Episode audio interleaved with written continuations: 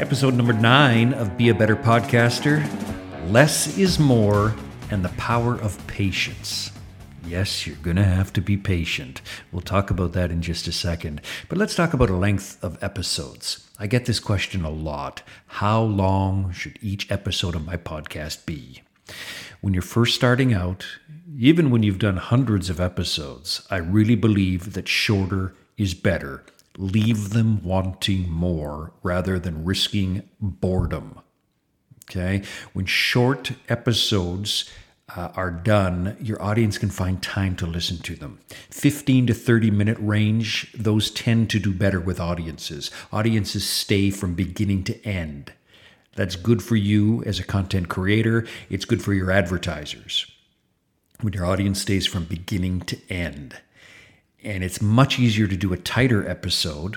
You write, you edit some more, you make sure that every word counts, you make sure that the content is strong, and that's much easier to do with a shorter episode. So 15 to 30 minutes seems to be the sweet spot. And frankly, you're not good enough yet to do longer episodes. It's hard to create quality content for an hour or two. That's very, very difficult. So don't risk it. Come up with a really good idea or a couple of really good ideas. Keep them short, tight, concise. Less is more. And patience. Growing an audience takes time.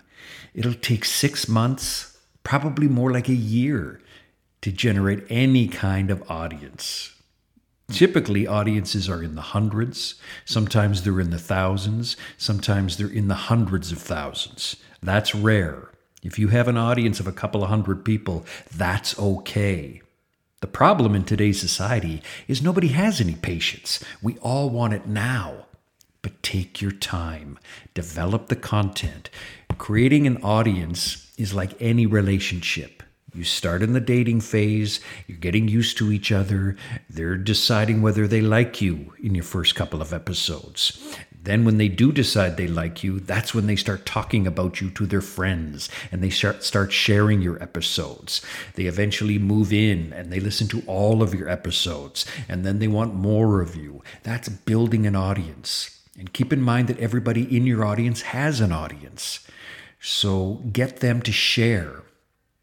If you've got 500 people who listen to each and every episode, get them sharing with everybody in their audiences across all their social platforms. And that's how things really start to grow. Be on as many platforms as possible. Think about where your audience lives, works, and plays. And see how you can get in front of them. Okay? So less is more and the power of patience. Be patient. If you want to talk more about this or any of the other topics you've heard in these episodes, please reach out. You can find me at beabetterpodcaster.ca. Beabetterpodcaster.ca.